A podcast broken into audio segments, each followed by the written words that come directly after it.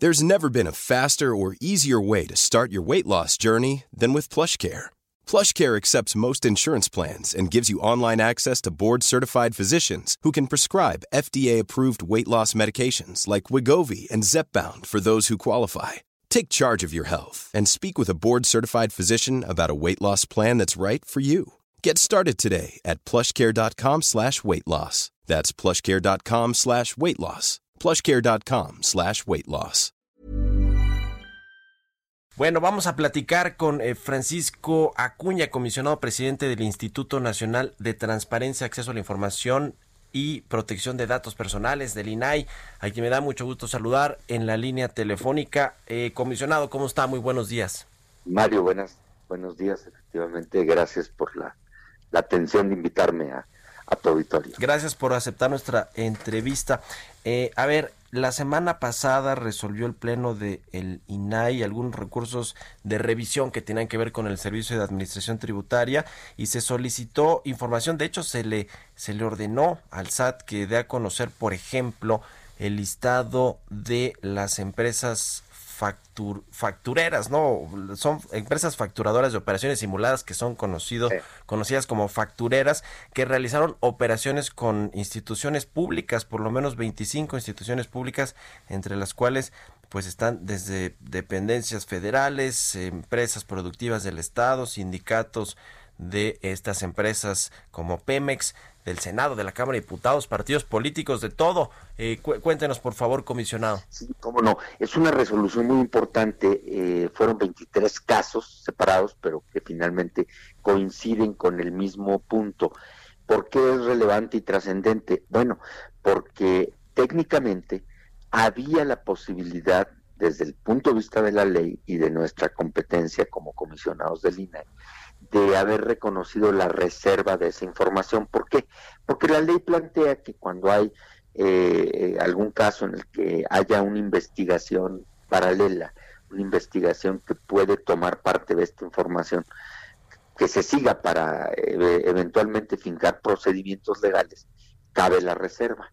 El SAT en eso es muy riguroso. Eh, normalmente todas las instituciones tienen a reservar lo que se pueda es una lógica que hace que el INAI esté permanentemente tirando la manta para, pues, para descobijar ese tipo de reservas que a veces son demasiado, demasiado elaboradas.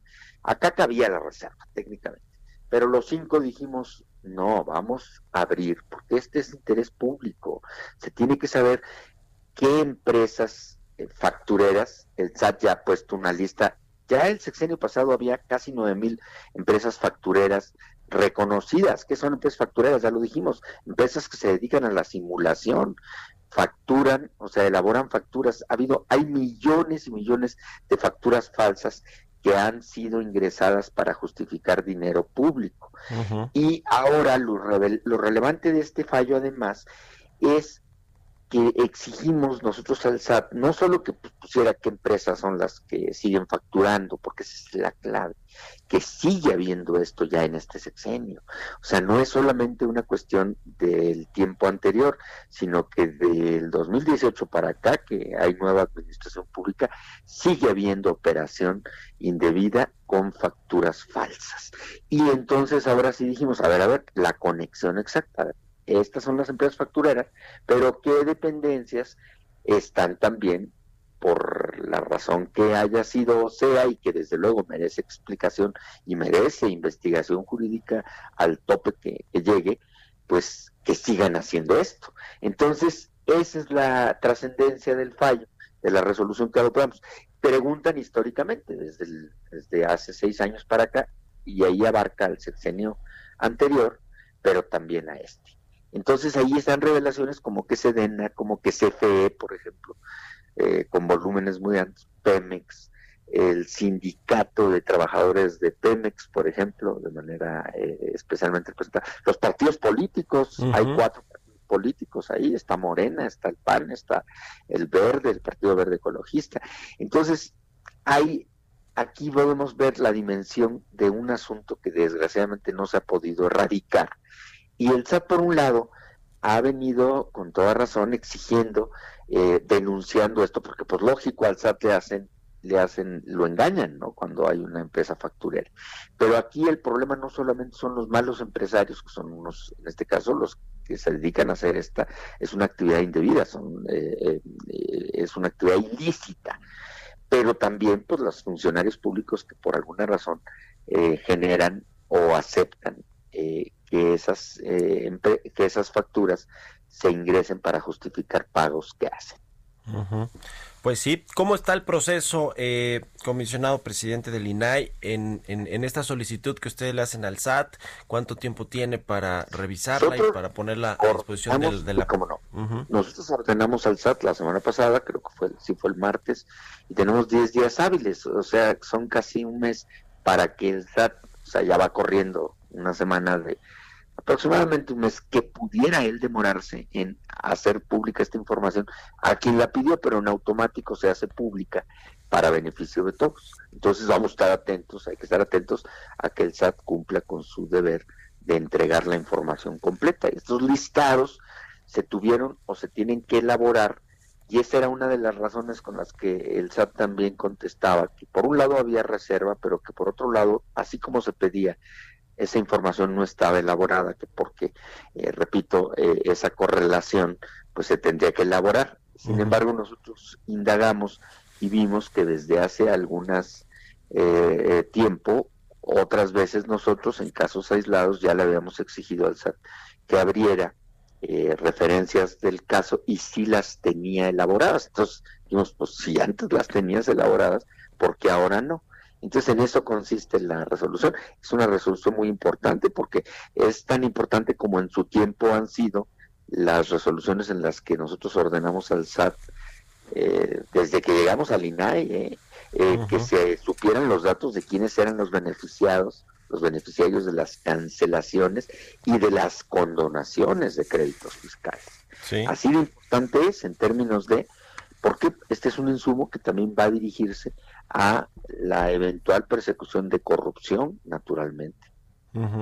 Pues sí, ahí están instituciones, ya mencionaba algunas, comisionado como la Cámara de Diputados, la Sedena, Petróleos Mexicanos, la Cámara de Senadores, el, los partidos, ¿no? El PRI, pero también ahí está Morena, por cierto, ahí con Mario Delgado y todo este asunto de los 400 millones de pesos que eh, se quiere seguir el rastro de cómo se cómo se gastaron esos, recursos, pero bueno, pues están todos, el PAN, el Verde, el PRD y todos los otros institutos importantes o instituciones públicas importantes que tienen que ver con este con este asunto de las de las facturas. En fin, pues esperaremos la información. Quiero eh, eh, pasar a otro tema, eh, comisionado, si nos permite, y que tiene que ver con petróleos mexicanos y también esta instrucción que se le hizo para que diera a conocer algunas de las actas de sesiones de su Consejo de Administración que tienen que ver con algunas adquisiciones que hizo. En el caso particular, creo que hablan ustedes de Fertinal este, este caso que, que, bueno, fue calificado por la Auditoría Superior de la Federación como irregular, ¿no? La adquisición de esta de esta empresa. Eh, a ver, cuéntenos en ese sentido, eh, comisionado. En este caso yo fui el ponente y efectivamente alguien pidió, alguien le, le pidió a, Pemex que le diera las copias de las actas eh, 900 y 901 era el nombre de las actas y esto tenía que ver con las operaciones que en el 2014 se hicieron para la adquisición de Fertinal esa planta de, eh, de fosfatos y una mina eh, que tiene que ver para la, para la producción de, esa, de fertilizantes.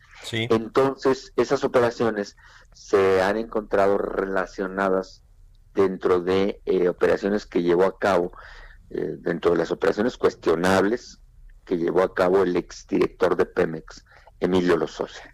Entonces, nosotros lo que hicimos en este caso también fue exigir que se entregara la información, porque la información eh, se encontraba reservada también, la de las actas, no todas las actas, sino unas páginas, una, una parte del acta, eran tres páginas de cada, de cada una, eh, que se encontraban reservadas porque se decía también que eh, podía esto afectar la investigación que se sigue por la Fiscalía General de la República a este exfuncionario.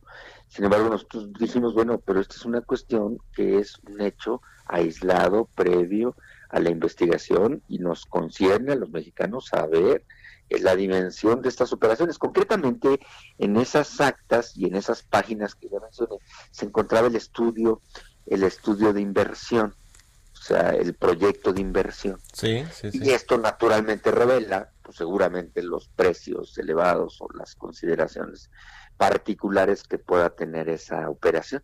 Entonces, igual lo resolvimos ordenando sin más que se entregue la copia eh, de esa operación en términos de el proyecto de inversión, que es lo que contiene esas páginas, esas, esas hojas de las actas, que son las que estaban en tema, porque la, la, el acta como tal en general, pues, la, la parte restante sí está accesible, ¿no? En público.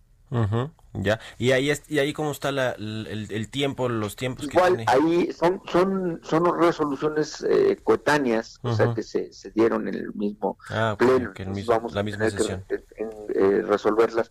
Las autoridades, en este caso, tanto el SAT como el Pemex, tienen los mismos días para que se hagan públicas. Ya.